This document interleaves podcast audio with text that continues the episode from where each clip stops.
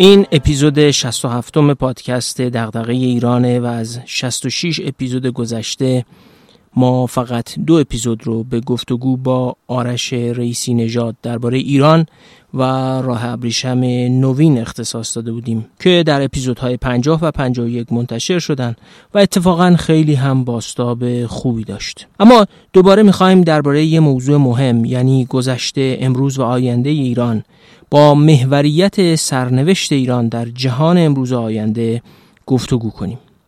میهمان من در این اپیزود دکتر مجید شاکریه.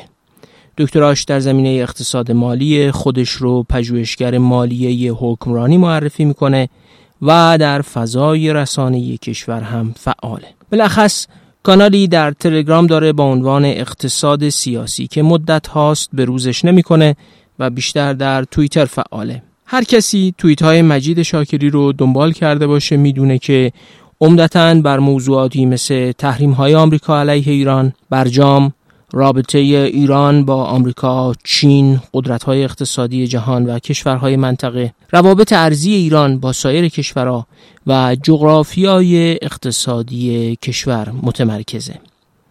به تبعیت از فضای توییتر خیلی خلاصه و گاه رمزآمیز هم می نویسه و مخاطباش هم از اینکه بیشتر و مفصلتر توضیح نمیده گاه شکایت دارن امیدوارم گفتگوی ما کمک بکنه تا مسائل ایران امروز رو از زاویه دیگه هم بشناسیم و گستره عمق و قنای فضای گفتگو درباره مسائل راهبردی و حیاتی برای کشور بیشتر بشه. خوشحال میشیم اگه این گفتگو باعث بشه. مخاطبای دکتر مجید شاکری هم فراتر از توییت های مختصرش با تفصیل بیشتری با دیدگاه او آشنا بشن.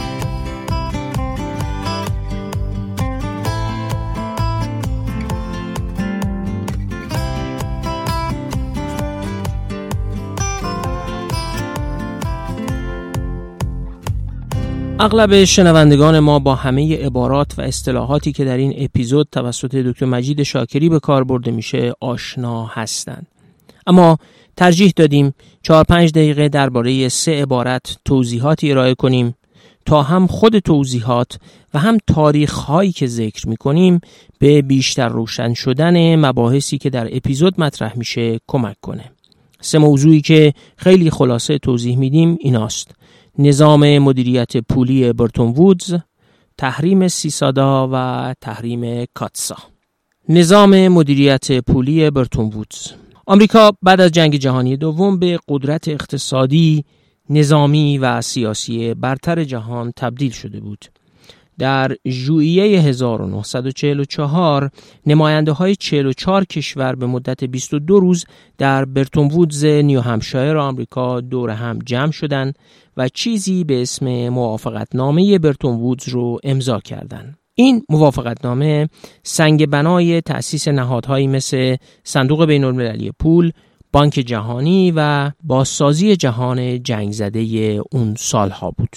آمریکایا که اون زمان حجم عظیمی از طلای جهان رو کنترل می‌کردن نظام پولی برتون وودز رو بر اساس پیوند طلا و ارزش دلار تعیین کردند. در نظام برتون وودز هر کشور باید سیاست پولیش رو یه جوری تنظیم کرد که نرخ مبادله ارزش به طلا گره می‌خورد و این نرخ رو هم ثابت نگه می داشت.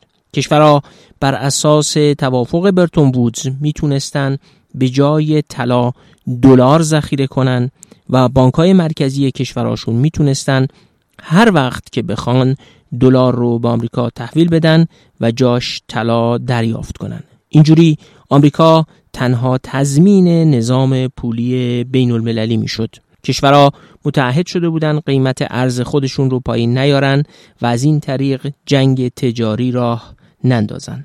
در اون مقطع به این دلیل که به روایت های مختلف بین دو سوم تا سه چهارم طلای جهان در آمریکا ذخیره شده بود فقط دلار بود که چنین پشتوانه ای داشت. البته آمریکا بعدها در آگوست 1971 یا مرداد 1350 امکان دریافت طلا در مقابل دلار رو به یک باره لغو کرد. دیگه دلار به پشتوانه طلا پیوند نداشت و بعد از اون بقیه کشورها هم همین سیستم ارزش شناور رو اجرا کردن.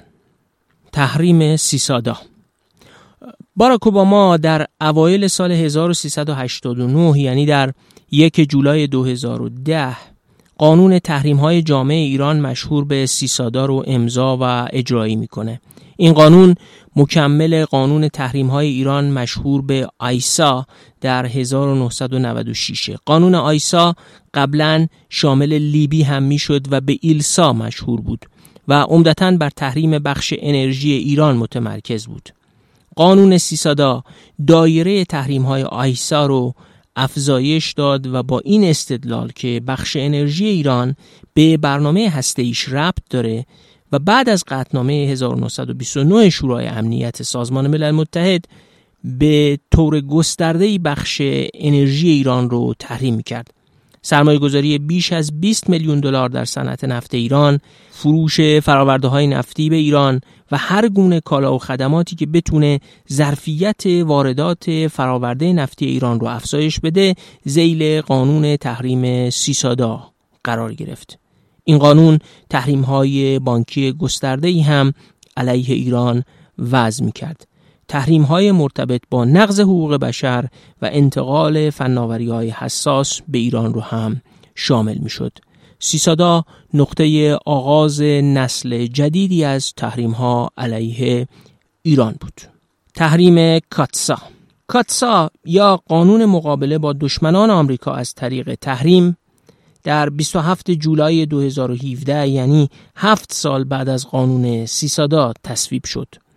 کاتسا رئیس جمهور آمریکا رو ملزم می‌کنه که تحریم های علیه برنامه موشکی ایران، انتقال تجهیزات نظامی به ایران، حمایت مالی از ایران و سپاه پاسداران انقلاب اسلامی و افراد مرتبط با اون وضع کنه.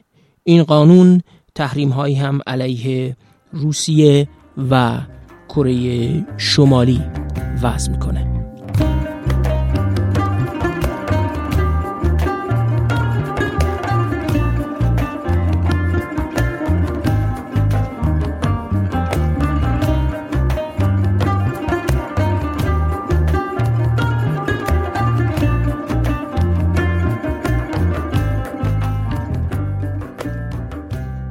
آقای دکتر شاکری بسیار سپاسگزارم تو این وقت شلوغ در این گرمای تابستان. خلاصه به ما وقتی دادین و مهمان پادکست ما باشین تا درباره مسائل ایران گفتگو کنیم. اگه نکته آغازینی درباره بحث داری یا احوال پرسی یا سلام علیکی با شنوندگان پادکست دغدغه ایران خوشحال میشم بشنوم. بسم الله الرحمن الرحیم. ممنون از میزبانی شما. امیدوارم بتونیم تو این فرصت نکات مفیدی رو بگیم.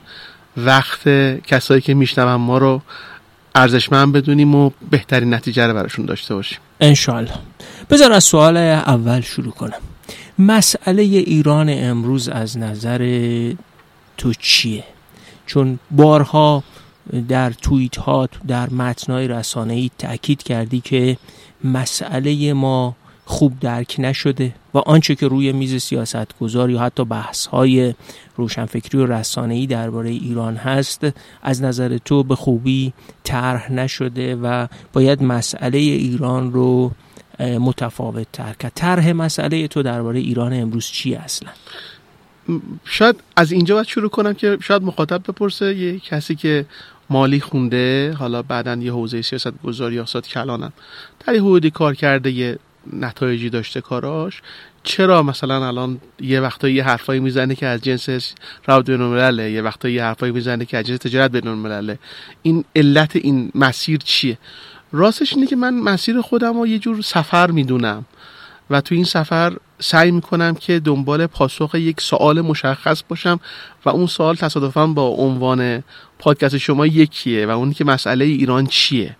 یه روزی من با عنوان یک کسی رفتم به از من خب مهندسی بودم از مهندسی اومدم به مالی که مثلا سوالم تصورم این بود که اگر ما بتونیم فرض فرمایید که به سوال بانکداری اسلامی پاسخ بدیم مبتنی بر عقود مثلا یه گام مهم به جلو برداشتیم. داریم درباره سالهای 93 94 حرف می‌زنیم که توی تمام نظرسنجی هایی که اتاق می‌کرد و جای دیگه می‌کردن مثلا همه ورودی شماره یک این بود که ما مسئله تامین مالی داریم.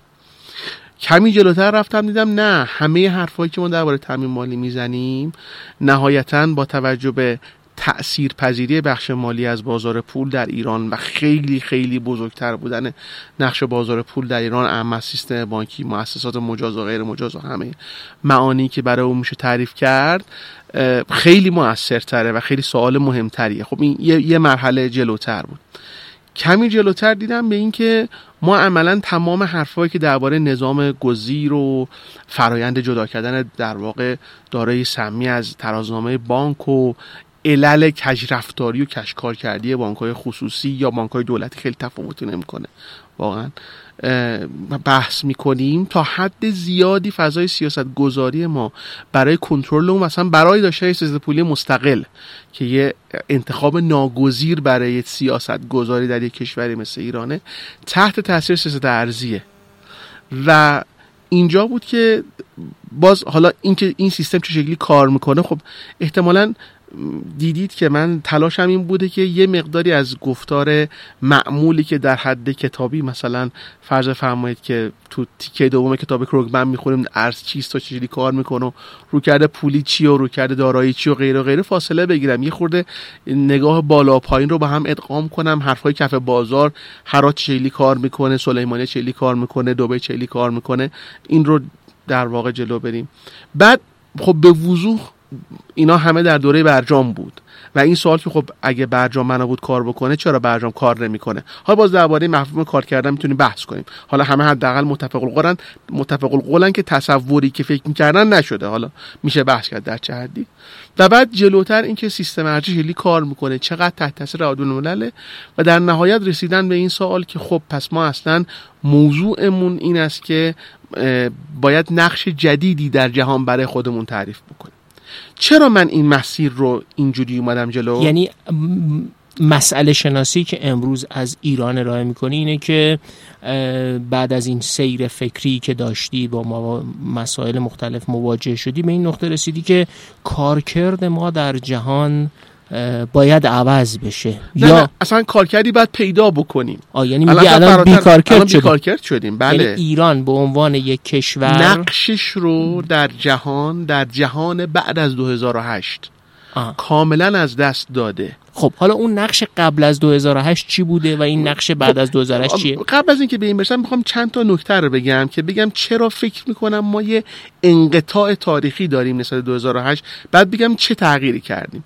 ببینید الان شما وقتی میشنوید یه نقدی که من دارم به فضای گفتگو در ایران اینه که مثلا به شما میگن حاصل 40 سال اشتباهات ما این بوده که دچار این وضعیت بشیم. حاصل 100 سال اشتباهات ما بوده که دچار این وضعیت بشیم. اصلا تمدن ایرانی اینجوریه. در حالی که وضعیت ده سال گذشته ما یک وضعیت ویژه است.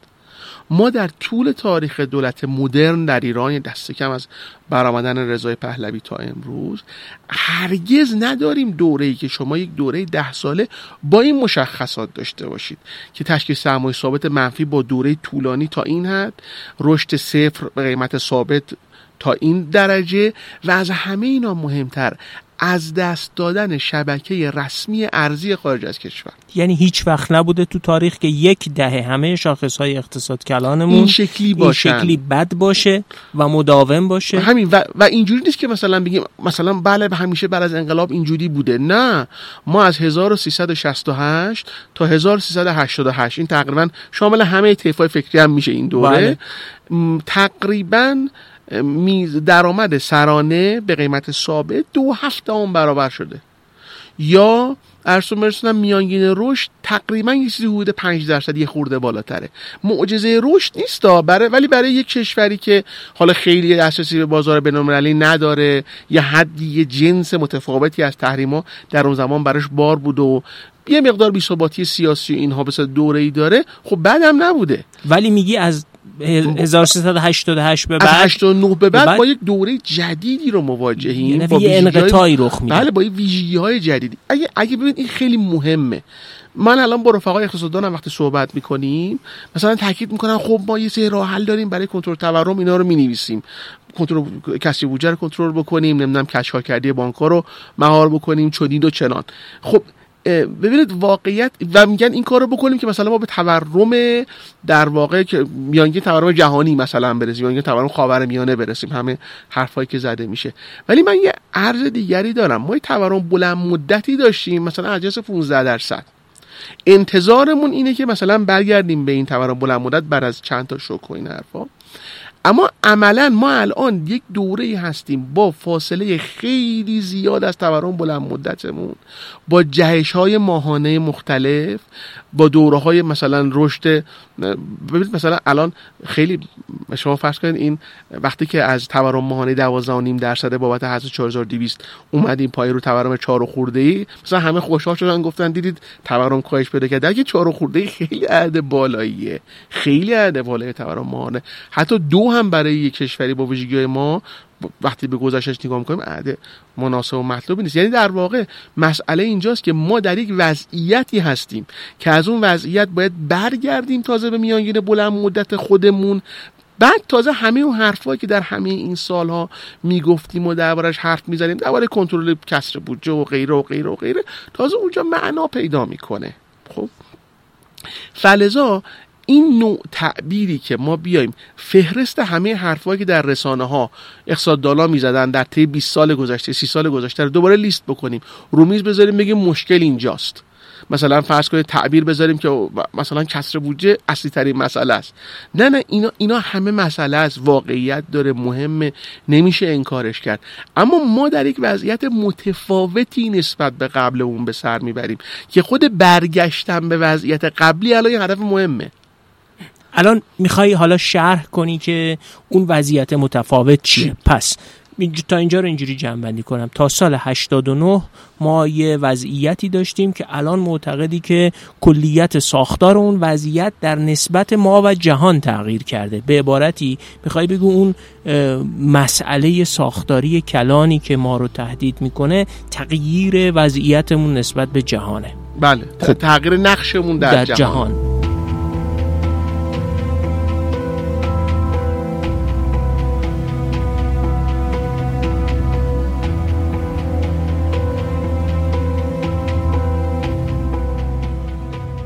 ببینید شما وقتی برمیگردید مرور می‌کنید خب می‌دونید که من خیلی علاقه زیادی به تاریخ اقتصادی ایران دارم به خصوص مثلا حالا فرض کنید که دهه سی و چل و پنجاه برای من خیلی مهم منو اصلا یه همزاد پنداری خاصی با آدم های مختلف اون داره می‌کنم و اینا. شما وقتی نگاه می‌کنید از یه ما یه دوره‌ای داریم که مثلا سهم درآمد نفت در GDP ما تقریبا 9 درصد این جنس اعداد بوده. از یه جایی به بعد که بعد از کنسرسیومه جنس سهم نفت از GDP دیگه مثلا 13 14 20 25 مثلا بالای 20 سال 25 شک دارم. از این جنس میشه. در طی در طی همه این دوران شما به راحتی می‌تونید نشون بدید تو اجزای مختلف تراز پرداخت تو روابط جنس روابط سیاست خارجیمون و غیره که حکمرانی در ایران بر بستر یک کلان معامله جدی با غرب انجام می شده که ما به غرب نفت یا امنیت نفت خلیج فارس رو می‌دادیم در مقابل از غرب توسعه یا بقا رو می‌گرفتیم. گاهی اوقات این معامله در صف خودش کار می‌کرده یعنی ما مستقیما به آمریکا به عنوان رأس غرب نفت می‌دادیم ازش مستقیما توسعه به معنی دستگاه های توسعه ماشینالات سواد انسانی و غیره رو می‌گرفتیم. که بحث کنیم خوب بوده یا بد بوده اما قابل انکار نیست در انتهای دهه سی. اونا تسهیل می‌کردن دسترسی به سازمان های مالی بین بله، المللی به صندوق بین المللی من پشت سرم تاکید کردم که ما بعد از جنگ دوم سوار قطار شدیم. ما جزو مؤسسین IMF هستیم. تازه خودمون تو IMF بعدا رفتیم افزایش سرمایه دادیم. خودمون مدیر گروه شدیم. تو بانک جهانی حضور فعال داشتیم. یعنی ما یک یک یکی از برندگان اصلی نظام حکروایی دلار در جهان بعد از در واقع جنگ دوم هستیم. این قابل انکار نیست. و در ازاش هم نفت می‌دادیم. حالا گاهی اوقات این معامله نه پایینتر رخ می‌داده. ولی بعد از انقلاب برقرار بوده. یعنی مثلا ما به پراکسی های آمریکا مثل کره جنوبی مثل ژاپن نفت می‌دادیم. در ازش بقا می‌گرفتیم که معمولا دسترسی ما به کالای اساسیه خیلی جالبه. نحوه دسترسی ما به کالای اساسی به عنوان مهمترین تقریبا بدون وقفه. از از زمانی که معنای که سهم کالای اولی مواد اولیه و کالای واسطه ای از واردات ما رو به گسترش گذاشت و سهم کالای ساخته شده کم شد همیشه کالای اساسی جزو دارندگان نقش اصلی بوده. و ما همیشه رو در یک قالب ثابت از آمریکایی‌ها می‌گرفتیم. امروز هم همین کارو می‌کنیم هیچ تفاوت خاصی نکرده. با از کارگیل می‌گیریم حالا کارگیل نشد یه پرانتز کلنگور که یه واسطه برامون می‌گیریم. همیشه اینجوری بوده. و اساسا ساختار تصویه مالی ایران به معنی نظام پرداخت رسمی خارجیش که بانک مرکزی در قالب اون بتونه ذخیره ارزی جمع بکنه یا حساب سرمایه ببنده یا دستور درباره صادرات بده درباره نحوه مدیریت ارز ناشی از صادرات بده و غیره و غیره روی این ساخته شده. یعنی چی؟ روی این کلان معامله ایران و غرب. بله. نفت در برابر توسعه یا بقا؟ بله بله. و چی این معامله روان؟ ببینید شما می‌بینید حتی در زمانی که ما با آمریکایی وارد نبرد مستقیم روبرو میشیم یعنی دیگه در انتهای جنگ ایران و عراق. مثل وقتی که اونا کمک می‌کنن به تسخیر فاو یا هواپیمای بله بله ما رو می‌زنن بله. یا به سکوی نفتی ما در خلیج فارس حمله باز می‌کنن. هم در اون دوره حدود تنش به لحاظ زمانی کنترل میشه. یعنی شما می‌بینید به اینکه خب یه دوره زمانی داشته یه معامله وجود داره که شما حد اکثر عقب نشینی طرف ایرانی توش حدس می‌زنید چقدره و طرف آمریکایی هم اومده که این جنگ رو تموم بکنه. چون نهایتا براشون جریان ما عرض کردم نفت یا امنیت نفت خلیج فارس. یعنی ما نقشمون به عنوان صادر کننده یک نفت از جنس چه 6 میلیون بشکه چه 2 میلیون بشکه یه نقشه نقشمون به عنوان تنها همسایه شمالی خلیج فارس یه نقشه دیگه است. که تنگه هرمز رو هم در اختیار داره به لحاظ امنیتی. حالا فارغ از هر توضیح حقوقی دیگه که این وسط وجود داره.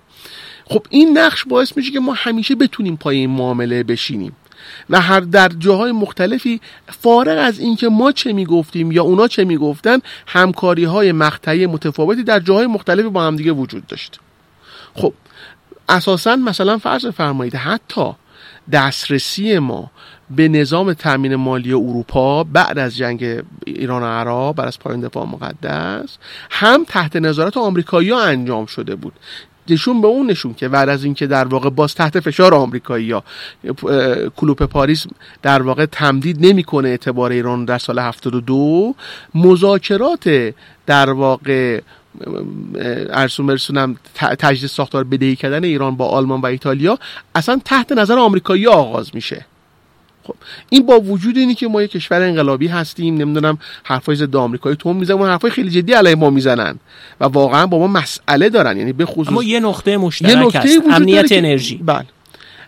خب این این برای ما یه معنای ایجاد می‌کرد و ما در این معنا روابطمون رو با جاهای مختلف دنیا تنظیم می‌کردیم. یعنی می‌گفتیم خب من این رو این بیس رو که با آمریکا دارم حالا مثلا با چین این رفتار رو دارم این توازن رو با شوروی بعد با روسیه نگه میدارم. این به ما یه نقطه توی این نقشه می‌داد و خیلی مهم خیلی هم نقطه مهمی بود. عملا از 2008 2009 به بعد که در واقع بحران بزرگ شروع میشه بحران مالی شروع میشه و آمریکایی به عنوان بخشی از پکیجشون صنعت رو شیل رو که قبل از اون فارغ از سرمایه گذاری دولتی نشون داده بود که در واقع می‌تونه یک سورپرایز خیلی بزرگ باشه برای در واقع ماجرای انرژی آمریکا. انرژی آمریکایی که به این تحلیل رسیده شده بود که الان باید یه راه حلی برای واردات انرژی پیدا بکنم. واردات LNG نمی‌دونم فرض که بهتر از من می‌دونید اصلا سکوهایی که امروز برای صادرات LNG استفاده میشه در اصل برای وارد LNG درست شده بود. یا حتی مثلا برنامه برای عراق و همه اینها.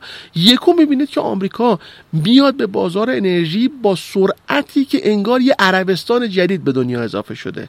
یعنی نفت و گاز شیل یا همون چیزیه که غیر متعارف نسبت به شیوه استخراج به عنوان یک گزینه اقتصادی میشه روی میز قرار می‌گیره و امریکایی‌ها خالص صادر کننده شدن. بله.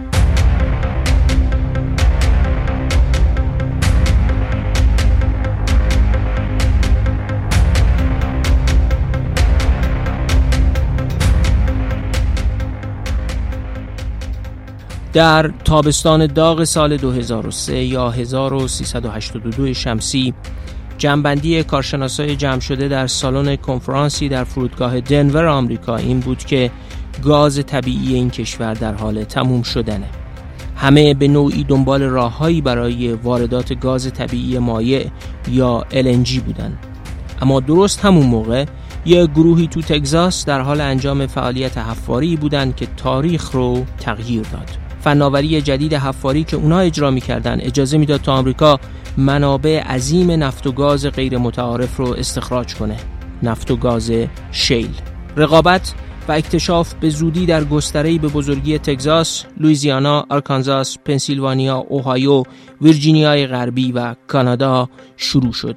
شرکتهایی از چین، هند، فرانسه، نروژ، ایتالیا، استرالیا و کره جنوبی هم اومدن تا با شرکت های آمریکایی در استخراج گاز شیل و بعدها نفت شیل شریک میشن.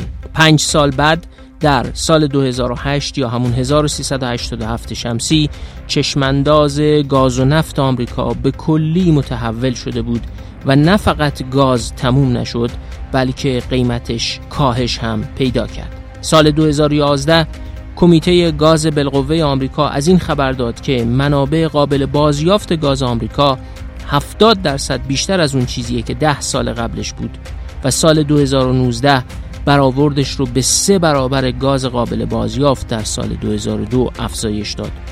حالا گاز شیل فراوون شده بود و قیمت گاز رو به کاهش.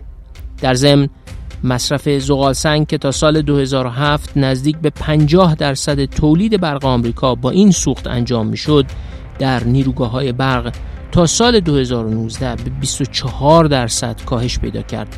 حالا دیگه آمریکا نه فقط دنبال ابزارها و بازارهایی برای واردات گاز طبیعی یا LNG نبود بلکه مسئله این بود که این گاز طبیعی ارزون قیمت رو چگونه به سایر بازارها بفروشند. بر اثر فناوری تولید نفت شیل تولید نفت خام ایالت تگزاس بین ژانویه 2009 تا دسامبر 2014 سه برابر شد.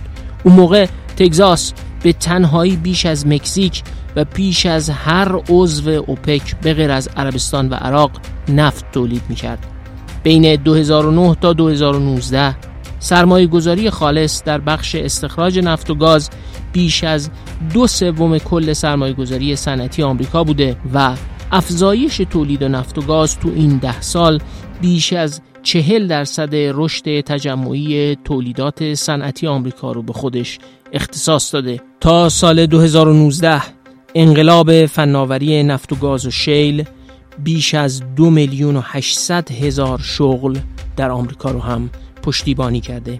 نفت و گاز شیل جایگاه و علایق تجاری آمریکا رو هم تغییر داده. آمریکا بالاخص در عصر ترامپ به دولتها فشار می آورد تا مشتری گاز شیل آمریکا بشن که به LNG تبدیل و صادر می شد ترامپ صادرات انرژی از آمریکا رو راهی برای کاهش کسری اعتراض بازرگانی آمریکا هم می‌دونست. یه نکته مهم اینه که آمریکا در دسامبر 2015 ممنوعیت قانونی صادرات نفت خام از این کشور رو لغو می‌کنه. خیلی جالبه که سناتور لیزا مورکوفسکی رئیس کمیته انرژی سنا در جریان مباحثات درباره لغو این ممنوعیت میگه ممنوعیت صادرات مانند اعمال تحریم علیه خودمان است و می‌پرسه چرا دولت ایالات متحده تحریم های نفتی ایران را به عنوان بخشی از توافق هسته 2015 لغو کرد در حالی که تحریم ها و محدودیت های صادراتی بر نفت آمریکا را حذف نکرده است. ممنوعیت صادرات نفت آمریکا بالاخره در 18 دسامبر 2015 لغو میشه و فقط ده روز بعدش یه تانکر بندری در تگزاس رو به مقصد فرانسه با محموله صادراتی نفت آمریکا ترک می‌کنه. 60 درصد از عرضه نفت در بازار آمریکا تا سال 2008 وارداتی بود ولی تا سال 2019 فقط به 3 درصد رسید. واقعه بزرگی که در جهان انرژی اتفاق افتاده اینه که تقریبا 3 میلیون بشکه نفت خام و بیش از 5 میلیون بشکه فراورده های نفتی در روز برای صادرات از آمریکا به سایر کشورها آماده است. این اتفاق روابط قدرت در جهان رو عوض کرده. آمریکا در مسیر تبدیل شدن به یکی از سه قدرت بزرگ نفت و گاز جهان در کنار عربستان و روسیه بود. آنچه شنیدید برگرفته از کتاب نقشه جدید جهان انرژی، تغییرات اقلیمی و تقابل ملت ها بود نوشته دانیل یارگین و ترجمه امیر میرهاج که نشر پارسه در سال 1401 منتشر کرده. معرفی این کتاب و دسترسی به خرید اون رو می‌تونید در صفحه تخصصی معرفی کتاب برگ برگ در اینستاگرام هم مشاهده کنید.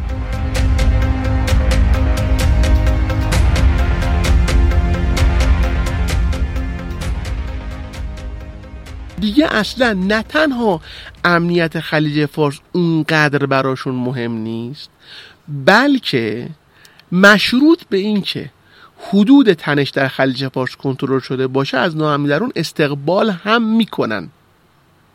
چون در اینجا اون وقت بازنده اصلی مهمترین رقیب اقتصادیشونه که پشت سرشون داره میاد و به PPP حتی ممکن نزدیک باشه که اونا رو هم بگیره که چینه. به عبارتی شما داری میگی که وقتی ایران تهدید می‌کنه که تنگه هرمز رو میبندم داره چینیا رو تهدید درست می‌کنه. داره چینیا رو تهدید می‌کنه که امریکایی خوششون هم میاد از این. اصلا راضی هم هستن. یعنی حتی فرض کنید که اگر باز این یه دوره ای داره باز درباره این دوران پس از کرونا و پس از جنگ اوکراین حرف نمی‌زنیم. داریم از 2008 کم کم میایم جلو تا درباره دنیای جدید برسیم حرف بزنیم. چون باز دنیای بعد از کرونا دنیای دیگری است. داریم درباره این فاصله 2008 تا کرونا حرف به لحاظ بین المللی هم بعد از اینکه امریکایی‌ها موافقت کردند در اوایل دهه 2000 که چینی ها بپیوندند به سازمان تجارت جهانی اون سالایی که تو دربارش حرف می‌زنی 2008 2009 زنگ های خطر داره تو امریکا درباره خیزش چین به صدا در میاد. یعنی شاید قبل از اون شاید اگه همچین برداشتی داشتن اون جناهی که در سیاست امریکا طرفدار پیوستن چین به یا تسهیل آمریکا برای اینکه چینی به دبلیتیو بپیوندن خیلی محتاطانه تر می‌رفت. یعنی هم نفت و گاز شیله و هم خودآگاهی امریکایی‌ها درباره قدرت اقتصادی و قدرتگیری و خیزش چین. این دوتا رو می‌تونیم با هم بگیریم. اصلا دیدگاه خود چینی‌ها اینه که آمریکایی‌ها بلافاصله بعد از مطرح شدن دکترین وست پوینت تصمیم داشتن سریعا حرکت بکنن به سمت شرق. منظور یعنی از دکترین وست پوینت سخنرانی مشهور اوباما در وست پوینت و, و اصلا کل اون, اون مسیری که از 2005 شما یعنی شما قبل از اوباما حتی شما یه گام بندی میید که چین داره خیلی پررنگ میشه توی تهدیدات آمریکایی‌ها. و اگر 2000 اگر اول دو تا نکته بود که این برنامه رو به هم زد. یکی اینکه آمریکایی‌ها اومدن به خاور میانه اما برنامهشون در عراق با سرعتی که می‌خواستن پیش نرفت. به خاطر مجموعه بازیگران بین‌المللی که اونجا وجود داشتن به خصوص ایران که در سمت شرق عراق وجود داشت. و نکته دوم و این برای چینی‌ها مهمه یعنی چینی‌ها این مهمی می‌دونن. و همین که ایران مانع از این بشه که آمریکایی‌ها بر چین تمرکز کنن. این در بر... اون زمان و بعد 2008 رخ داد. ببینید شما یه رابطه ما بین چین و آمریکا دارید. یعنی یه چین قبل از 2008 دارید یه چین بعد از 2008 دارید. اصلا سایز اقتصاد چین از 2000 تا 2010 با هم قابل قیاس نیست. بعد بخش اصلی. جذب فناوری و سرمایه گذاری در چین در بازه 2008 رخ داده. شما می‌دونید که هیچ وقت تحریم های آمریکا بر از تیانانمن علیه چینیا لغو نشده. به خصوص اون دستورالعمل اجرایی سگانه بوش پدر هیچ وقت لغو نشده. و تمام شرکت های آمریکایی می‌رفتن دونه دونه اگزمشن می‌گرفتن که برن به چین. چون با توجه به اتفاقاتی که رخ داده بود در 2008 تقریبا گزینه دیگه برای کاهش هزینه تمام شده به جز مهاجرت به چین وجود نداشت اصلا. بعد از بحران اقتصادی 2008 بله. و عملا این دوتا باشه که آمریکایی ها خیلی از این موضوع عقب بیفتن به همین خاطر هم هستش که آمریکایی ها هر چیزی که به اونها این امکان رو بده که بتونن یعنی اگر رو پکیجشون فرض فرمایید که چهار تا ابزار اصلی داشته باشن در حوزه چین که ناآرامی در در واقع غرب چین هست سینکیانگ و افغانستان با اون متصل حوزه در واقع نیمه رسانه ها و اینها حوزه انرژی و حوزه دریای چین. یعنی کل پکیجشون ما خلاصه بکنیم این چهارتاست و در حوزه انرژی آمریکایی ها وقتی که یک تنشی ایجاد می‌کنن برای چینیا یه ابزار مهم دارن برای کنترلش. یه توضیح اینجا بدم. شما ممکنه بگید آقا مثلا شما نگاه کن چقدر مگه چین از ایران نفت می‌خره. من خودم به شما میگم هرگز در شرایط عادی چینی ها از ایران بیشتر از 786 هزار بشکه در روز نفت نمی‌خرن. شما ببینید اوج خرید دوره برجام اینه اوج خرید قبل از تحریم هم همینه. علتی داره. چینیا یک برنامه خیلی جدی دارن. به اسم برنامه تصمیم انرژی تصمیم مبادی انرژی. سهم هر کشوری مشخصه. کاملا مشخصه و تغییر کردن سهم هر کشوری منوط به اتفاقات ژئوپلیتیک و ژئواکنومی خیلی کلانه. یعنی شما این جنس حرفایی که می‌زنن آره مثلا روسیه جای ایران رو در چین گرفت مثلا اینجا آره عربستان چینی ها از ما نخریدن که از عربستان بخرن. نه اینا اینا خیلی سطحیه این جنس حرفا. من به شما میگم مثلا از دید چینی ها ایران و عراق با هم دیگه یه اردوگاه حساب میشن. پس هرچی از ایران کمتر خریداری بشه معنیش اینه که از عراق باید بیشتر خریداری بشه. یا مثلا عربستان و آمریکا از این اردوگاه حساب میشن. به همین خاطر فرض فرمایید که اون موافقت نامه تجاری که ترامپ با چینیا بسته بود که بخشی شامل صادرات انرژی آمریکا به در واقع چین بود بازنده اصلی در اون زمان عربستان بود که عربستان تکاپوی خاصی هم برای این موضوع در اون زمان کرد. یک استثنا وجود داره به اسم روسیه که روسیه در طی زمان خیلی بیشتر از برنامه تسهیم جلو رفته و ما به ازای اون امتیازات ژئوپلیتیک خیلی کلان به چینی ها داده. اصلا روسیه ای که امروز می‌بینیم که به اوکراین حمله می‌کنه و بعد از در واقع جنگ و بعد از تحریم های مالی آمریکا و اروپا تحریم های حالا میشه بحث کرد دربارش. به حال بعد از تحریم های جنگ اوکراین جدید نه تنها نرخ روبلش نمیفته بلکه برمیگرده به اعدادی که به اعداد قبلی یه مقداری هم بالاتر. این روسیه مولود تغییر شکل صادرات روسیه به چینه. و خط چون می‌دونید در 2014 وقتی که جنگ کریمه شد اروپایی تصمیم گرفتن روسا رو تحریم بکنن. در اون زمان همونطور که تنها گزینه انرژی اروپا یا مثل حالا روسیه بود تنها گزینه صادرات انرژی روسیه هم اروپایی بودن. به همین خاطر این تحریم واقعا موثر بود. اما بعد از اینکه این مسیر رو یعنی خط لوله شرقی رو با امتیازات خیلی مهمی به چینی ها در واقع چینی ها حاضر شدن از روس خریداری بیشتری بکنن و تصمیم در واقع برنامه انرژیشون رو تغییر بدن. خب امروز اصلا خود اروپایی اون روز برنامه تحریمشون گذاشتن کنار و امروز هم می‌بینیم که برای اعمال تحریم با چه مشکلاتی مواجهن. خب به حال پس این عدد ما شاید خودش در میزان واردات چین مهم نباشه. اما هر تیکه از این پازل گارانتی تیکه دیگه است. خب و به همین خاطر اینکه این برنامه به هم بریزه یعنی چه تیکه عربستان چه تیکه عراقش چه تیکه ایرانش تو به هم ریختگی خلیج فارس از آمریکا. یا مطلوب مشروط به اینکه به هم یعنی تنش از حدود کنترل خارج نشه که ندونن گام بعدیش چجوری یا تبعات دیگری براشون داشته باشه در جای دیگه. خب. از طرف دیگه آمریکایی‌ها مزه می‌کنن در واقع استقلال راهبردی از خلیج فارس رو. یعنی آمریکایی که ناچار شد یه تیکه این بازی با این یه تیکه کش عربستانه. یعنی آمریکایی که ناچار شده بود تو خیلی چیزا درگیری های عجیب و غریب داخل خاندان سعودی مداخله بکنه در دوره های زمانی مختلف به خاطر نفت. که خیلی هاش واقعا فقط ما مخاطبای احتمالا ایرانی درک می‌کنیم جنس این مثلا نوع درگیری که فرض فرمایید یه زمانی ما بین فیصل و برادران و سعود وجود داشته. بعد حالا میشه دونه دونه بحث کرد این رو. یا سوالات مختلفی که تنظیم رابطهشون با اسرائیل و عرب داشتن و چیزهای دیگه. حتی خب نقدای حقوق بشری که به سیاست مداران امریکایی در بله. رابطه حالا اگر جدی بدونیم حالا این نقد رو میشه بله. چیزش برای یه سیاست مدار تو عرصه داخلی نمی‌خواد با اینا مواجه و از طرف دیگه یه, یه تعبیر خیلی قشنگی هم وجود داره که چرا لابی آیپک چقدر انقدر در آمریکا قویه؟ یه،, یه،, یه کتاب خیلی جالب در این مورد هست که نهایتا پاسخش اینه که به این خاطر که این لابی از آمر... از سیاستمدار آمریکایی اون چیزی رو می‌خواد که هیچ ربطی به داخل خاک آمریکا نداره. یعنی یه پولی بهش میده برای یه چیزی که هیچ ربطی به منافع کارگرانی که رأی دادن به اون نماینده نداره هیچ ربطی به منافع فلان طبقه آمریکایی نداره. و دست آمریکایی برای بازی کردن متناسب با لابی های مختلف بازتر میشه وقتی منافع ملیشون گیر نکرده باشه توی این خلیج فارس. خب پس اون ابزاری که ما داشتیم به این معنا که نفیان یا اثباتن در امنیت خلیج فارس نقش ایفا کنیم. نفیان نذاریم کسی دیگه اینجا رو به هم بریزه. اثباتن یعنی که خودمون اینجا رو به هم نریزیم. این اصلا کلا کارکردش رو از دست داد.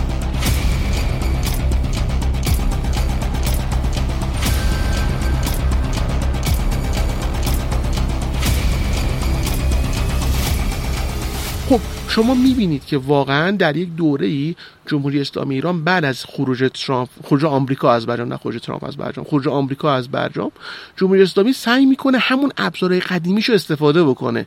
تهدید به بستن تنگه هرمز اگر که بدونه که فرض فرمایید که بخواد صادرات نفتش اگر سهمیه صادرات نفتش آمریکا صفر بکنه و چیزای شبیه به این. اما حتی اعلام اینا حتی یه حدی از اعمال اینها عملا هیچ نتیجه ای نداشته. و ما این رومیز می‌بینیم. مثلا داریم درباره سال 2018 و 2019 صحبت می‌کنیم. در این چارچوب ما اون نقطه سقلی که در یه دوره یعنی ما در یه دوره که واقعا آمریکا ستیزتر بودیم خیلی زودتر به نتیجه ایجابی با اونا می‌رسیدیم. تا در این دوره ای که یه دوره بلندی شدن به اصطلاح خودمون به صبر استراتژیک و این حرفا گذروندیم. یا مثلا آمریکایی‌ها یک سال بوده از برجام خارج شده بودن. ما تازه شروع کردیم داخل برجام زیل بند 36 زیل 36 37 از تعهداتمون کم بکنیم. اونم تازه از جایی که به کسی بر نخوره و امثال اینا. خب پس توی همچین مدلی ما اون دلیلی که ما رو تعریف می‌کرده رو از دست دادیم. و این یک نکته خیلی مهم داره. ببینید اون دلیل دسترسی ما رو به ارز جهان روا ایجاد می‌کرده. کشور ایران به صورت سنتی دچار بحران ارزی بوده. چون نسبت معادن طلا و نقره به جمعیت اون کمه مسئله آب هم داریم. این دوتا باعث شد. شما من یه وقتی به شوخی می‌گفتم به بعضی از سیاستگزار اقتصادی. می‌گفتم فکر نکنید که این مسائلی که ما الان بحث می‌کنیم مثلا آیا 4200 اون موقع که بحث به 4200 نگه دارن بعد حساب سرمایه رو محکم ببندن یا نه بذارن بازار خودش تصمیم بگیره و اینا بحث جدیدیه. نه عین همین بحث رو زمان صفوی هم داشتن. چون مشکل اصلی بیپولیه.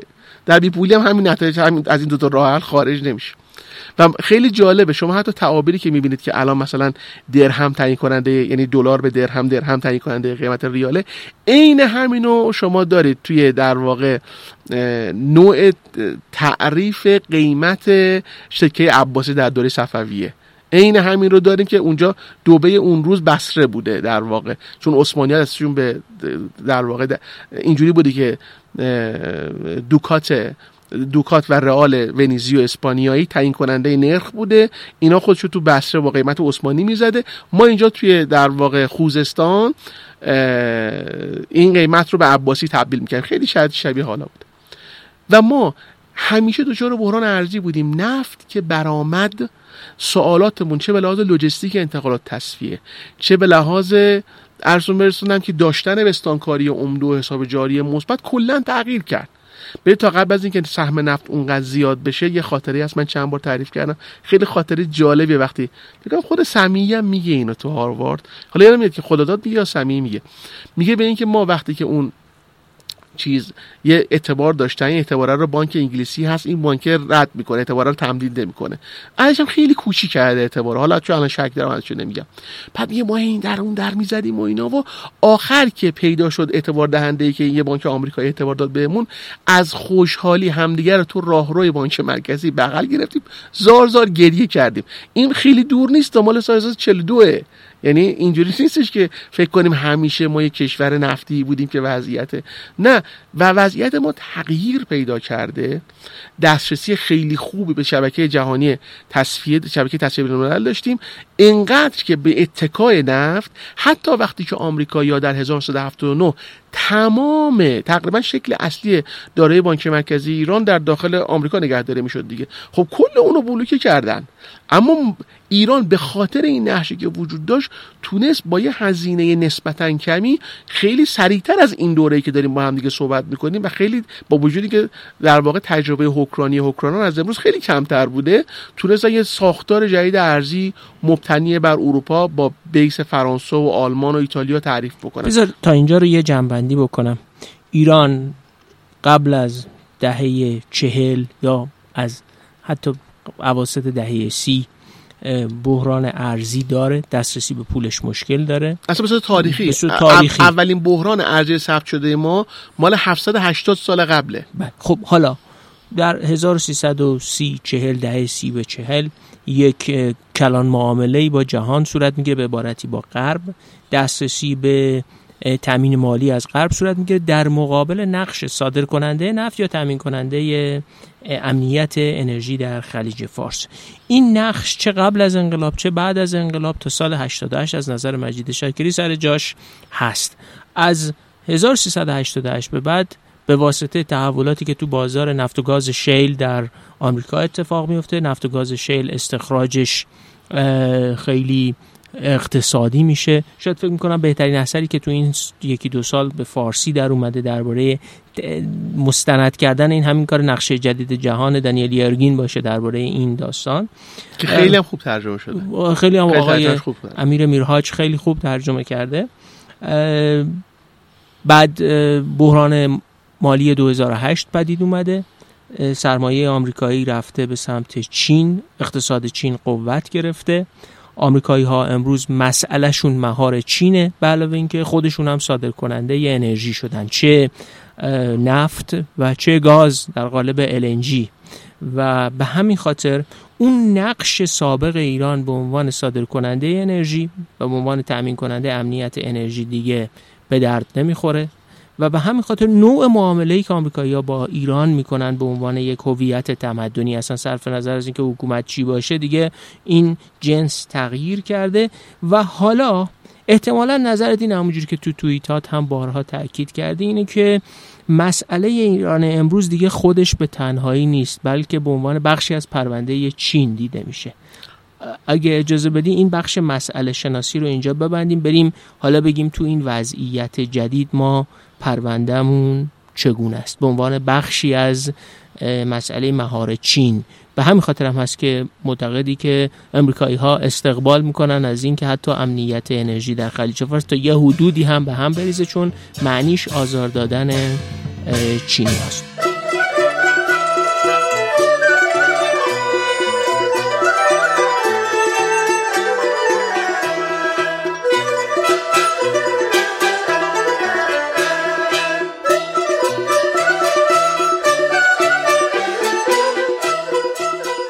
خب بریم سوال بعدی. حالا این تغییر روی میزش اثرش روی وضعیت ما چگونه است و ما این بخشی از پرونده چین شدن از نظر مجید شاکری به چه معناست؟ ببینید ما از زمانی که تحریما از زمانی که ممکن بود اعمال بشن علیه ایران اعمال شدن. خب یعنی آمریکایی‌ها تا قبل از سیسادا عملا تحریمی به شکل سیسادا رو نمی‌تونستند اعمال بکنن. هم به لحاظ فناوری این امکان رو نداشتن. یه مختصر برای شنونده ما میگی سیسادا رو اون جوهره سیسادا رو ما یه سری تحریم داریم تحریما که از قبل لبارش وجود داشت و از بر از انقلاب از بوده انقلاب بوده و بوده و... آره که همش هم ما می‌گفتیم چه سال تحریمی هیچ اتفاقی نیفتاد هم سال اینا. خیلی تحریمای آبکی بودن نسبت به سیسادا یا بقیه. به این خاطر که امکان اعمال تحریم ثانوی آمریکایی‌ها نداشتن یعنی همیشه می‌تونستم بگم ببین تو اگر این کارو بکنی من دسترسی تو رو به شبکه مالی در واقع آمریکا قطع می‌کنم. یعنی بسته تحریمی آمریکا 6 تا یا 7 تا در واقع مجازات. جدا میشه توش تشخیص داد که اون چیزی که بر ما اثر داره نداشتن آدرس در آمریکاست. و نداشتن آدرس در آمریکا یعنی دست... قطع دسترسی ما از تمام پروتکل های پرداختی که به دلار وصل میشه در نهایت. حالا باز یه مدل خاصی از دلار اینجا وارد مسائل فنی چه یورو دلار اینا نمیشه. بعد امکان این که بگن آقای فرانسوی اگه تو با ایران کار بکنی من خدمت تو برسم و نداشتن.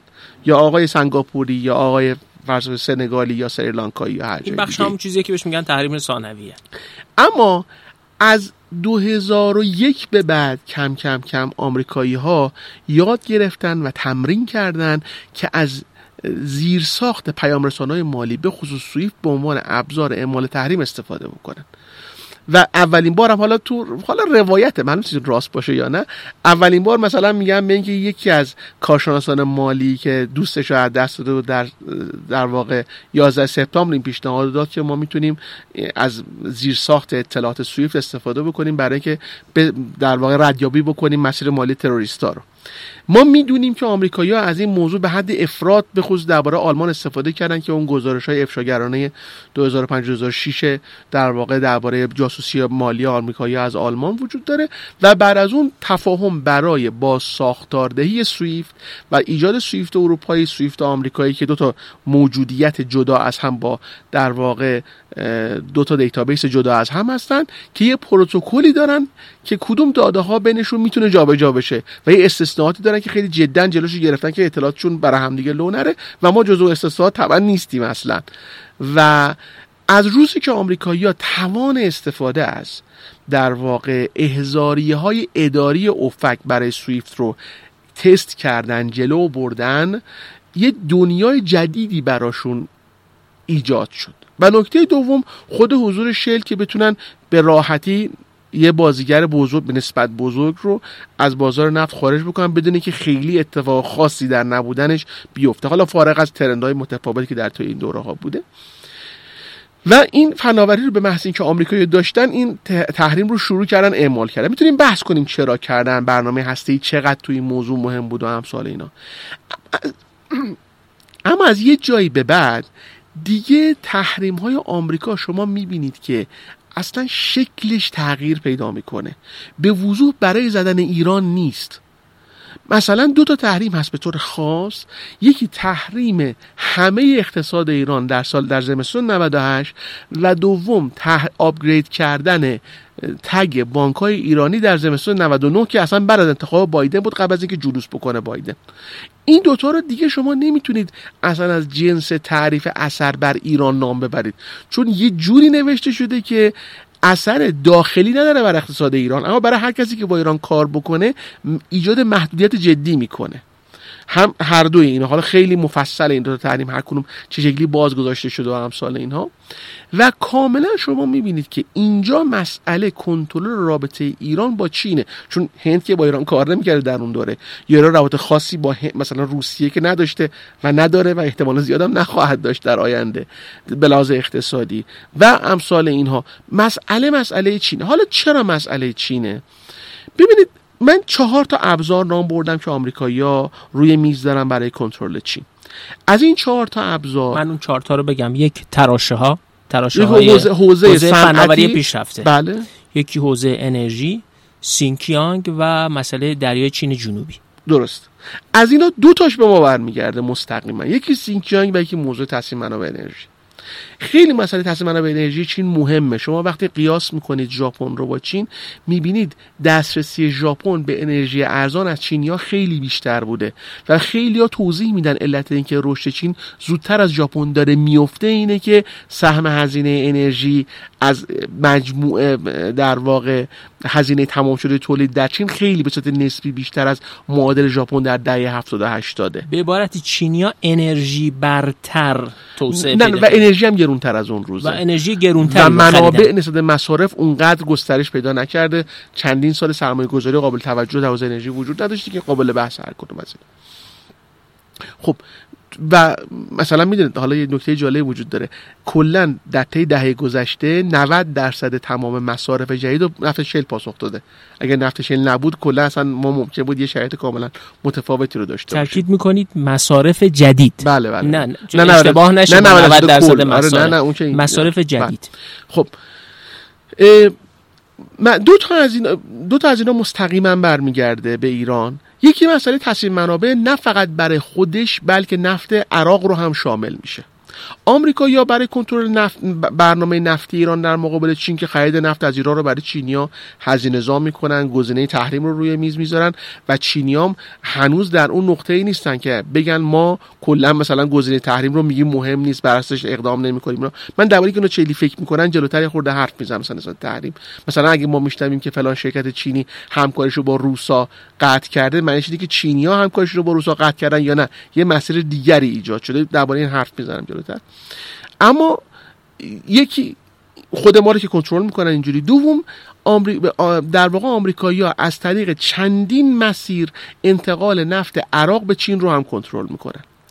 شماره یک خب حضوری که آمریکایی ها دارن با واسطه در در واقع مدیریت گمرکات فاف چه این یه استفاده می‌کنن. شماره دو این است که در واقع در طول مسیر حالا بحث جدیدی هست که این آبگان جدیدی برای موضوع ایجاد شده اینا. و از همه اینا مهمتر تنگه مالاکاست و در تنگه مالاکا آمریکایی‌ها کاملا یه بخش مهمی از انتقالات انرژی چین رو تحت کنترل دارن. به عبارتی شاید اصلی ترین نگرانی چینی ها استراتژی کلان استراتژی مالاکاست در حوزه انرژی. همین. و به همین خاطر هر جایی که معنایی برای دور زدن زمینی مالاکا داره معنای متفاوتی برای آمریکایی‌ها و چینی‌ها داره. و ما دو تا از اینا در دنیا داریم. یکی برمس یعنی میانمار یکی هم ایرانه.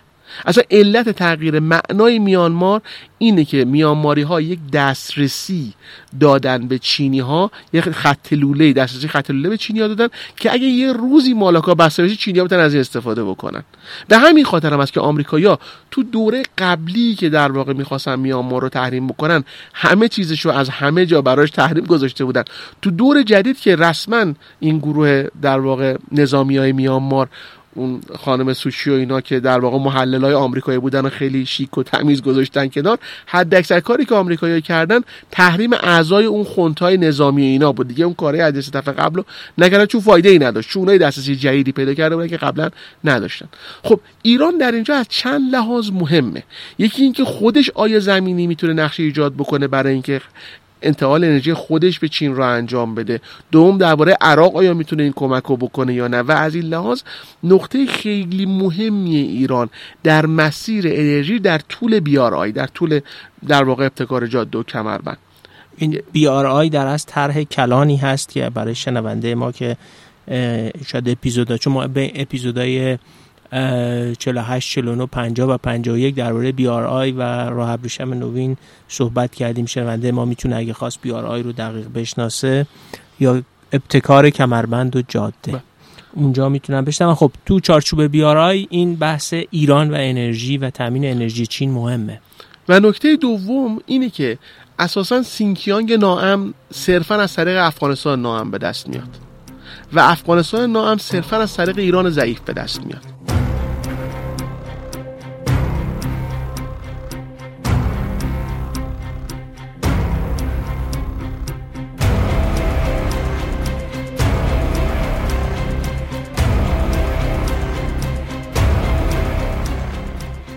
یعنی اون چه که مستقیما برنامه آمریکایی ها برای انتقال داعش به افغانستان و صادرات ناامنی به سینکیانگ که حتی زمینه فرهنگی اون رو هم از قبل ایجاد کرده بودن در سینکیانگ دچار مسئله کرد به هر حال قابل انکار نیست که مسئله حضور ایران و همکاریش با طالبان اینجا باید یه درکی از مسئله سینکیانگ داشته باشیم از بزرگی سینکیانگ از منابع انرژیش از نقشش در توسعه آینده چین. این خیلی نکته مهمه. آخرین تقریبا آخرین رینگ توسعه چینه که در چون چینیا یک منطق توسعه کریدوری دارن در دل خودشونم. از غرب به شرق. و سینکیانگ تقریبا آخرین ظرفیت توسعه به غرب. از شرق به از ساحل شرقی بله، به سمت و سینکیانگ آخرین ظرفیت توسعه نیافته توی این مدل. نکته بعدی مسئله نژادی. خب اساسا اون تفاوت ما بین اویغورها و اکثریت هان در چین و امثال اینا و همه چیزهایی که توی این مسئله وجود داره. باز اینکه اون روایتی که گفته میشه درباره نقش چینی ها و رفتار چینی ها در در واقع سینکیانگ چقدر درسته چقدر غلطه الان درباره بحث اون نمی‌خوایم در واقع وارد بشیم. فقط یه توضیح بدم یه یه مقیاسی از سینکیانگ دست شنونده ما باشه. سینکیانگ به لحاظ مساحت خودش تقریبا اندازه ایرانه. به لحاظ جغرافیایی. منابع عظیم گاز و نفت هم داره و یه جمعیتی حدودا تقریبا اندازه جمعیت ماست و فکر می‌کنم در 20 میلیون تر یا کمتره. حدودا. و به لحاظ توسعه نیافتگی هم که گفتین بالاخره یه منطقه است که هنوز می‌تونه کارگاه ساخت و ساز چینیا باشه و درش اون اقتصاد شکل گرفته در چین و شرکت ها یه پراجکت بکنه برون فکنی بکنه خودش رو به سمت سینکیانگ و تداوم ببخشه. این خیلی اهمیت داره. و از جهات مختلفی هم دروازه ورودی ناامنی آسیای میانه به آسیای مرکزی و آسیای میانه به چینه. آره خب چینیا به طور تاریخی از سینکیانگ تهدید شدن. و در واقع این هم این موضوع مهم دیگه است. اما باز حتی یه پله از این بالاتر هم میشه دید. ببینید ما الان یه, یه جایی کیسینجر یه تعبیر خیلی جالبی داشت که می‌گفت ادامه درگیری ما بین چین و آمریکا ممکنه ما رو به جنگ جهانی اول برگردونه. نمیگه جنگ جهانی دوم میگه جنگ جهانی اول. این خیلی تعبیر دقیقیه. از این بابت که جنگ جهانی اول به صورت جدی نبرد ما بین دول بری و بحری برای باز کردن دسترسی در طول آسیا و اروپا بود. یه کتابی که جالبه اگر افراد بخونن نمیگم همه چیزایی که میگه درسته اما روایتش روایت قابل توجهیه در این زمینه. بعضی چیزا خودم می‌تونم توضیح بدم که چرا غلطه. اما کتاب 100 سال جنگه که حالا اونم فکر می‌کنم کتاب خوبی باشه برای همچین برای شروع همچین نشر رود منتشر بله. کرده سال 97 که اون توضیح میده که به خصوص این توضیح که آلمان ها چه شکلی می‌خواستن مسیری رو از برلین تا کویت ایجاد بکنن و اثر اون در منطق انگلیسی ها برای در واقع سریع کردن چرخ به سمت جنگ جهانی اول رو خیلی خوب توضیح میده اونجا. ما الان در دوره هستیم که در واقع یک نبرد اساسی مقابل دول بری و بحری داریم. یعنی دولی که بر مبنای دریاپای قدرتشون تعریف کردن که انگلو ساکسون ها در درجه اول این معنا رو دارن. آمریکا با همه معانیش انگلستان و دول مشترک المعارف به معنی در واقع بیشتر کانادا و استرالیا که همه اینا رو شما این اثبات تو مشترک المنافع هایی مثل مثلا مالزی و اینا هم بیشتر حالا قابل بحث دیگه آره. اونا هم بحری نه نه نه, نه اینکه اینکه قدرت بحری باشن مثلا قدرت آره. نیستن آره. ولی به هر حال بحریه آره. و در واقع دوبر بری که اساسا معنای نهایی بیار رسیدن چین به آلمان بود. یعنی بله. اون تصویری که BRI در نهایت درسته یه تیکش این است که خب من انرژی از خاورمیانه ببرم من مواد معدنی از آفریقا ببرم. همه اینا توش وجود داره. بعد خیلی وقتا چیزایی که خیلی ربطی به اینم نداره. مثلا روابط چین با آمریکای جنوبی رو هم توی پروژه های BRI تعریف می‌کردن. اما در نهایت اون projection نهایی BRI اون قرارداد تفاهم ما بین چین و اروپا بود که داشت جلو می‌رفت. و یه قطاری که به شکل نمادین از شانگهای رسید به هامبورگ. بله. و و اصلش در مثلا در حوزه انرژی این بود که چینی ها دسترسی پیدا بکنن به فناوری های انرژی نو اروپایی ها هم برای پاسخ به سوالات عادی آتی در واقع کربن یه روزی ابزار مهم سیاسی خواهد شد. همین که سوالات انرژی دارن واقعا و در مقابل چینی ها چیز مهمی رو داشتن به اروپایی می‌دادن. دسترسی اروپایی به فضای مالی چین. خیلی چیز مهمی حساب میشه. و در نهایت این بیارای محور چین و آلمانه. حالا با یه تعریفی در واقع. یعنی بزرگترین اقتصاد آسیا و بزرگترین اقتصاد اروپا. با یه معنای بری اینا به همدیگه وصل بشن. به نحوی که دول بحری نتونن از توان دریاییشون برای انقطاع این مسیر چه به لحاظ لوجستیک چه به لحاظ نیروی انسانی چه از مواد مدنی بتونن جلوگیری بکنن. و باز دوباره تو این معنا هم ما خیلی جای مهمی قرار گرفتیم. یعنی می‌تونیم بحث بکنیم که جنگ اوکراین چه شکلی این معنا رو متفاوت تر کرد. ببین واقعا مهمترین و فعالترین مسیر بیار آی هم در معنای انرژی هم در معنای انتقال بار در واقع مسیر شمالی بود یعنی روسیه بود. من یه توضیح اینجا فقط بعد بدم. متاسفانه در ایران کوریدور رو شکل بار می‌بینن شکل حمل و نقل می‌بینن. بعد این اواخر هم مد شده مثلا یه کامیون وقتی از یه بندری میره به اون بندر میگه یه کریدور جدیدی ایجاد شده و اینا. جاده است نه آره. این کریدور سه سطح داره. یک سطحش حمل نقل و انتقالات خطوط لوله است. سطحی که روی اون تعریف میشه جمعیت و توسعه شهریه و سطحی که روی همه اینا تعریف میشه پخش شدن از زنجیره ارش افزوده در طول مسیره. پس خیلی وقتا کریدور این نیستش که ما رو نقشه یه دونه خط بکشیم بگیم ببین اینجا به اینجا نزدیکتره پس این کریدور بهتر از اون کریدوره. نه حتی ممکنه فرض فرمایید کریدور محور لاجورد ترکیه که اصلا دچار ضعف جغرافیایی واضحه هم به خاطر وجود در واقع دریای مازندران در رو میونه و هم به خاطر اینکه هنوز کریدور زنگزوری ایجاد نشده در واقعیت و روی زمین. ظاهرا ضعیفه. مثلا ما میگیم چرا مثلا چرا مسئله ایران ترکیه نباید انتخاب بشه که هیچ کدوم از این سوالات رو نداره؟ اما در واقع ترکیه با ابزار توان تولید کارخانه خودش در و پخش کردن اون با یه رشته سرمایه گذاری در طول این مسیر سعی می‌کنه به این مسیر عمق بده. پس همش این نیستش که ما رو نقشه دو تا خط با هم دیگه وصل بکنیم بگیم ببین مثلا این کریدور وجود داره. بعد عبارتی باید محصولی تولید بشه تا در طول کریدور توزیع بشه و جمعیت و حیات حول کریدور شکل بگیره. ولی وصل شدن دو تا نقطه به هم وقتی باری برای جابجایی نیست. محصولی برای زندگی نیست. ارزشی برای توزیع شدن وجود نداره. به درد می‌خوره.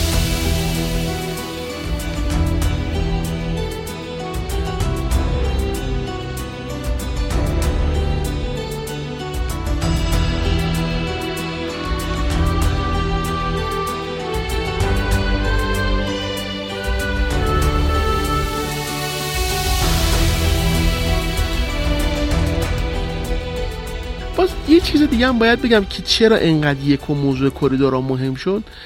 قبلا هم کریدور شنیده می‌شد اما انقدر پربسامد نبود. واقعیت اینه که ما در دنیای بعد از کرونا تقریبا داریم برمیگردیم به دنیای بعد از برتون وودز.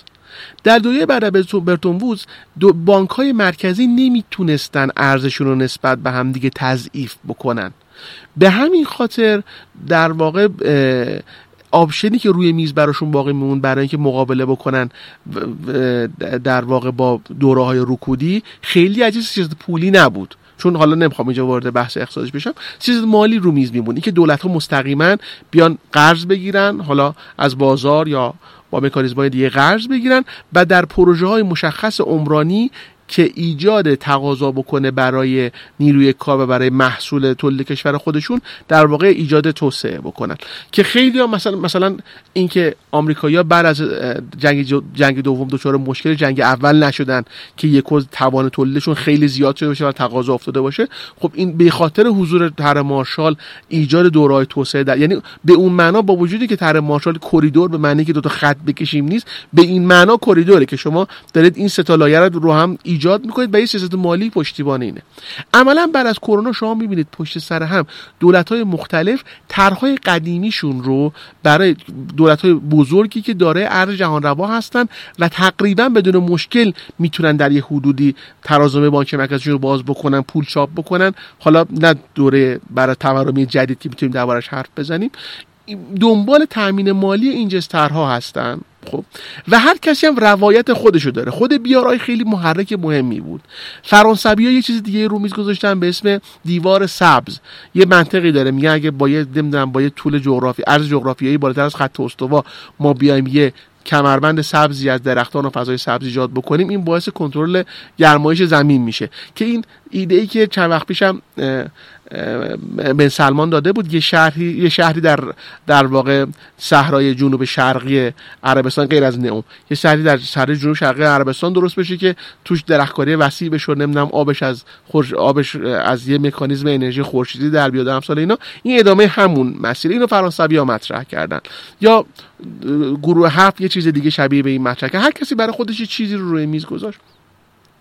اما در نهایت تو جدی ترین اینها که اتصال بری چین به آلمان هست باز سه تا مسیر اگه بخوایم بگیم سه تا مسیر اصلی با هفت تا مسیر ها اما سه تا دسته مسیر بخوایم بگیم.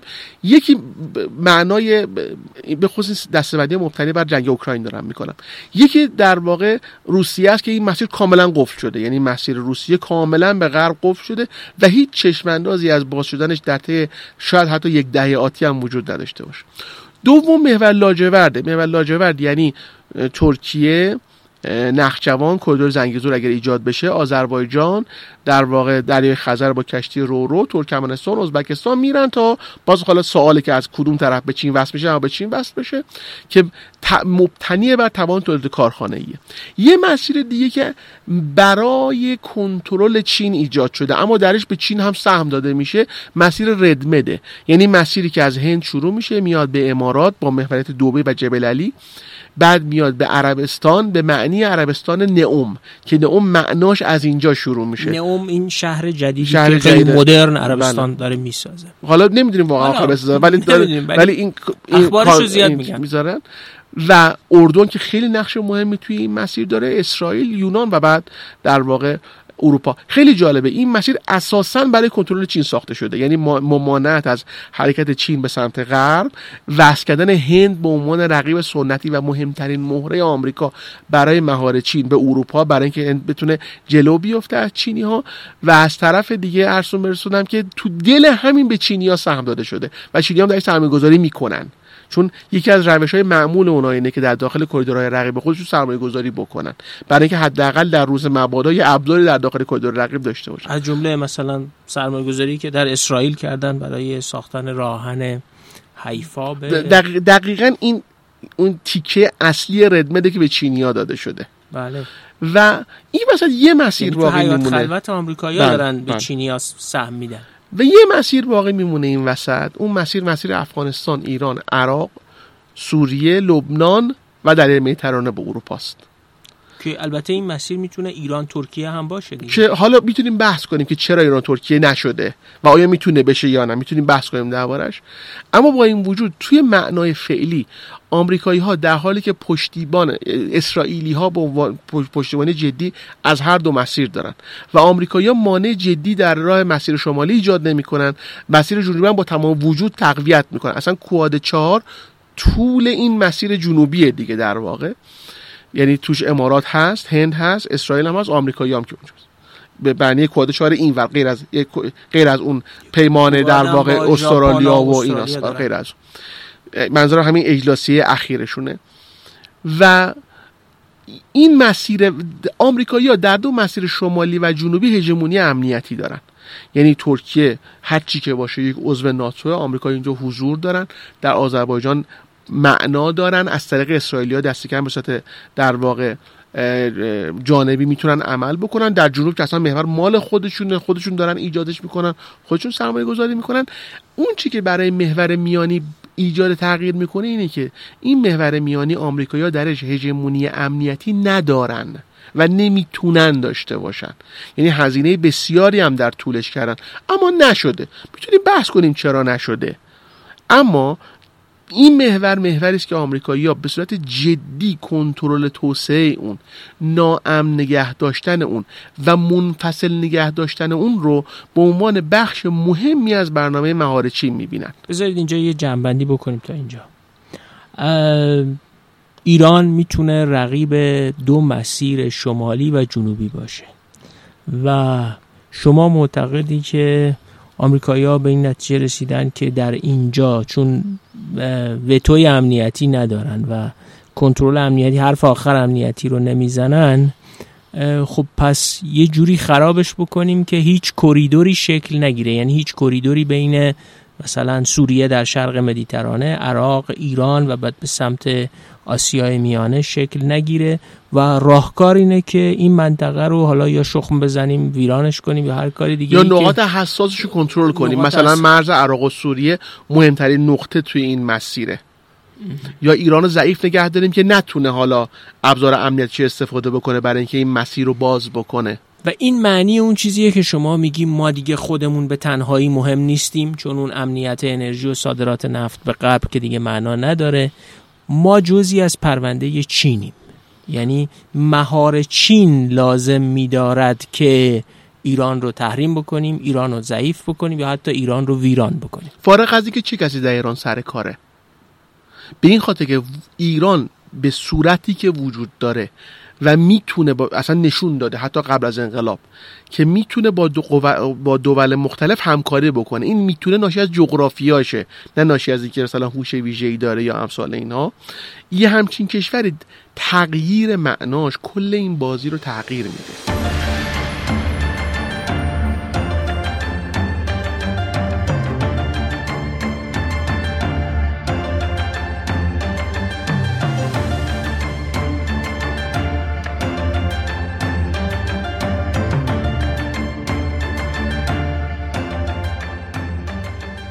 یه لایه دیگه دوباره بالای این اضافه بکنم. عرض کردم منطق چینی ها نوع توسعه شهریشون نوع توسعه اقتصادیشون یه مسیر شرق به غرب داره. این اومده جلو تا در واقع پاکستان تو چارچوب سیپک رسیده و دیگه دا پیدا نکرده. یعنی ادامه معقوله. یعنی دقیقا الان چینی هم یه مسئله شبیه مسئله آمریکای بعد جنگ دوم دارن. یه حجم بسیار وسیع توان تولید که تا یه مدتی بخش مهمی از اون رو مصروف صادرات می‌کردن. از بحران 2008 به بعد اومدن افزایش مصرف داخلی رو هدف گذاری کردن و بخش مهمی از رونق رو از این طریق ادامه دادن. و حالا بایستی عین همون کاری که آمریکایی کردن یه جای جدیدی برای توسعه پیدا کنن که بازار مالیشون بتونه دوباره چرخش رو ادامه بده. یعنی این ظرفیت تولید عظیم شرکت های چینی دولت چین هر چیزی شکل گرفته باید یه جایی برای ساخت و ساز جاده ساختن نیروگاه ساختن سد ساختن و تولید کارخانه ای پیدا کنه و الا اقتصاد چین ممکنه تو خودش خفه بشه. و خیلی در واقع از زوایای مختلفی همین رو توضیح میدن.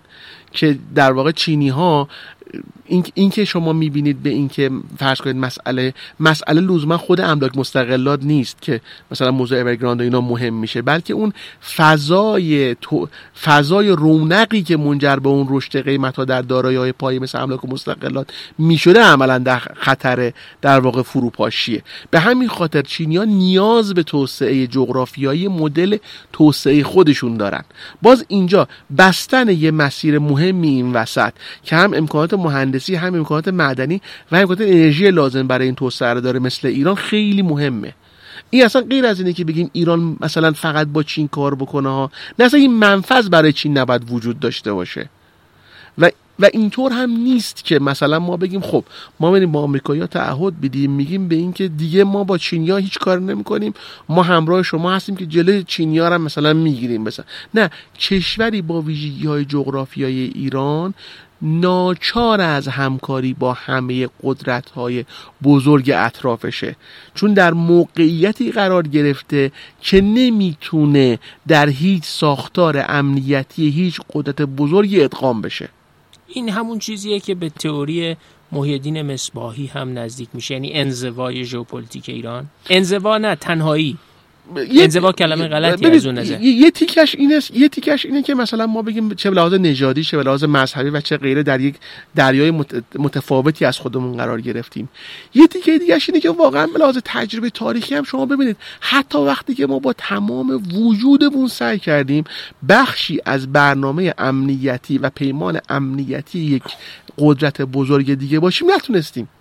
یعنی با امریکایی هم نتونستیم نتونستیم. زمان شاه مهمترینش پیمان سنتو بود دیگه. با تو سنتو ببینید ما همه توانمون رو گذاشتیم که آمریکایی رو بیاریم توی سنتو غیر از اینه. نتونستیم شکست خوردیم. با وجودی که نه خود نه دولت ایدئولوژیکی بودیم نه ارسون برسونم که شاه رابطش با آمریکا یا مشکل داشت نه ما با اسرائیلی ها مشکلی داشتیم. اما مهمترین مخالف عضویت آمریکا در سنتو کی بود؟ خود اسرائیل بود. عرب بودن شوروی بود. و غیر از اینه. کجای این بازی تغییر پیدا کرده؟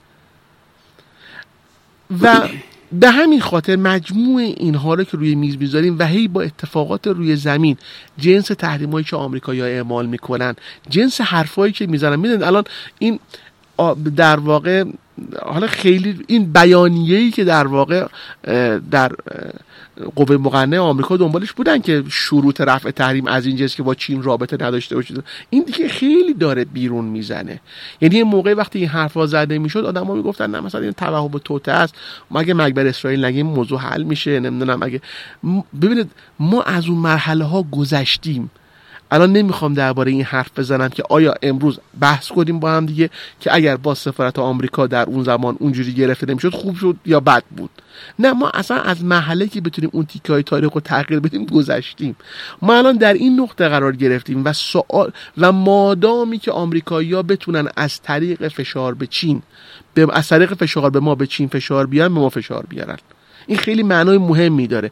یه همچین گزاره ای دیدگاه اون دست از دوستان که راه حل تحریم رو در واقع خود کفایی می‌دونن رو هم باطل می‌کنه. چون شما تو خودکفایی که به این سوال پاسخ ندادید که به سوال اثر تحریم نفتی آمریکا بر بودجهتون پاسخ دادید. یه روزی ببینید این سوالا هنوز هم مهمه ها. اصلا یه روزی مثلا فرض کنید در سال 2011 2012 که تحریم به معنای جدیدش داشت روی چرخ میافتاد این سوالات سوالات مهمی بود. شما قانون NDA اترا هر کدوم از که نگاه می‌کنید می‌بینید اینا مهمه. اما امروز این پرونده تغییر کرده. دیگه مثل روزی که شروع شد نیست. به عبارتی مجید شاکری میگه من نمیگم که بودجهتون رو متوازن نکنید. من نمیگم نظام مالیاتیتون رو درست نکنید.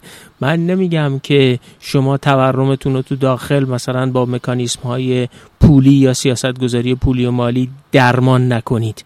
اما یه مسئله فراتر از اونها دارید. اون فراتر و کلان بین المللیش هستن. و این فراتر خیلی تاکید دارم روی این جمله که این فراتر به لحاظ زمانی هم مقدمه. یعنی شما اساسا میگین که تا اینو حل نکنین هیچ فایده ای نداره. اونا خیلی فایده ای نخواهند داشت یا اصلا فایده ای نخواهند داشت؟ ما همه کارهایی که داریم می‌کنیم. این, این همون مفهوم اون جمله ای نیست که بارها تو توییتات می‌نویسی بدون یک کلان معامله با یک کشور صاحب ارز جهان روان نمی‌تونید مسئلهتون رو بله، حل کنید. بله دقیقا همینه. من یه, یه بالاخره میگی تو دهه سی چهل پنجاه ما با ما یه همین کارو کشور. صاحب ناشر جهان روا رفتیم بستیم. رفتیم بستیم اما الان دیگه اون ناشر ارز جهان روا با ما معاملش رو فسخ کرده و این فسخ شدنش هم و به طرز عجیبی ما هم دنبال یه معامله جدید حتی با اون نمیریم یعنی با امریکا هم در این قالب معامله بله. نمی کنیم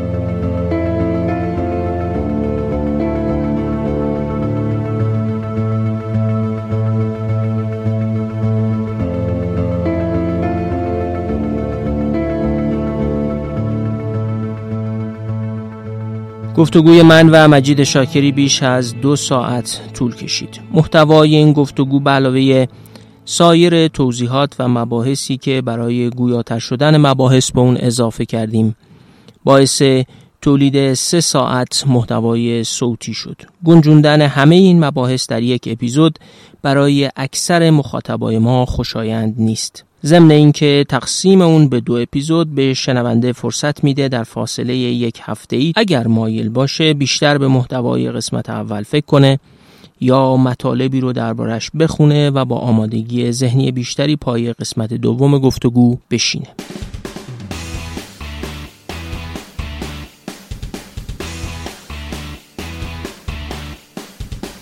جا داره به طور ویژه از مؤسسه نیکوکاری رعد تشکر بکنم که این اپیزود گفتگو با آقای دکتر مجید شاکری رو در استودیوی مؤسسه نیکوکاری رعد ضبط کردیم. مؤسسه نیکوکاری رعد به صورت تخصصی در سی و هفت سال گذشته در زمینه آموزش به افراد دارای معلولیت و توانمندسازی اونها فعالیت کردند. امکانات متعددی هم فراهم کردند که هم در راستای وظیفه اصلیشون یعنی توانمندسازی افراد دارای معلولیت از اونها استفاده می‌کنن و هم اونها رو به شرکت ها، مؤسسات و سازمان ها و حتی افراد حقیقی اجاره میدن و از طریق درآمدی که به این شیوه کسب میشه اون فعالیت های خیریه اصلیشون رو انجام میدن یکی از اون خدماتی که می‌تونن به شرکت ها مؤسسات و افراد حقیقی ارائه کنن همین استفاده کردن از استودیوی مؤسسه است که این اپیزود پادکست دغدغه ایران هم توسط همین استودیو و همکارانش ضبط شده و امکانات دیگری هم دارن از جمله یک سالن آمفیتئاتر، سالن برگزاری کنفرانس ها، سالن جلسات و کلاس های آموزشی که اونها هم می‌تونه برای ارائه خدمات به شرکت ها اینها استفاده بشود. اگر مایل بودید که از فعالیت های توانمندسازی معلولان حمایت بکنید یه راهش این هست که از خدمات مؤسسه نیکوکاری رد استفاده بکنید و درآمد حاصل از اون صرف اون اهداف خیریه‌ای بشود.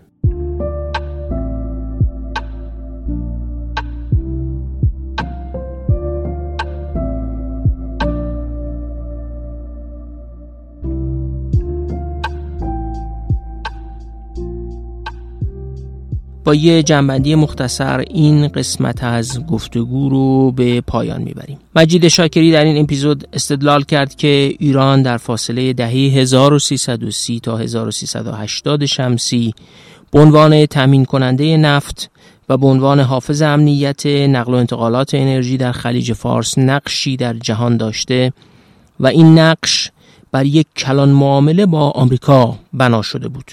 همین کلان معامله به ایران اجازه می‌داد تا توسعه خودش رو تأمین مالی کنه. به نظر شاکری تحولات در وضعیت انرژی آمریکا این کشور رو از این کلان معامله بینیاز کرده و حالا دیگه ایران خودش از منظر انرژی یا امنیت انرژی اهمیت گذشته رو برای آمریکا نداره و ایران بیشتر از زاویه تأثیری که تحریم های ایران می‌تونه بر مهار چین داشته باشه اهمیت پیدا کرده. به این ترتیب شاکری تحریم های ایران بالاخص بعد از سال 2011 رو بخشی از رویارویی آمریکا با چین می‌دونه. شاکری معتقد ایران کشوریه که به دلیل جایگاهش در جهان باید با همه قدرت‌های موثر کار کنه و تلاش داشته باشه نقشی در جهان برای خودش دست و پا کنه. چون اون نقش قبلی به عنوان تأمین کننده انرژی و امنیت انرژی از دست رفته. در اپیزود بعدی عمدتا به این سوال می‌پردازیم که این نقش جدید رو چگونه باید درک و تعریف کرد. همیشه از اینکه ما رو به دیگران معرفی کردید قدردانی کردیم. طبیعتا منتظر نقد و نظرهای شما درباره این اپیزود و البته سایر اپیزودهای پادکست هم هستیم. ایمیل ما رو هم که دیگه می‌دونید دیرانکست at gmail.com ممنون که ما رو در فضای مجازی معرفی می‌کنید استوری می‌ذارید و صفحه اینستاگرام پادکست رو معرفی و تگ می‌کنید یا پست های تلگرام پادکست رو برای دیگران میفرستید. تشکر ویژه هم بابت اینکه از پادکست از طریق هامی باش یا شماره کارت و حساب ویژه یا از طریق شناسه پیپل حمایت می‌کنید. امیدوارم که مجموع کار ما و حمایت های شما قدم های هرچند کوچکی به سمت ساختن ایرانی با آینده بهتر باشه. فعلا روز روزگار بر شما خوش و خدا حافظ.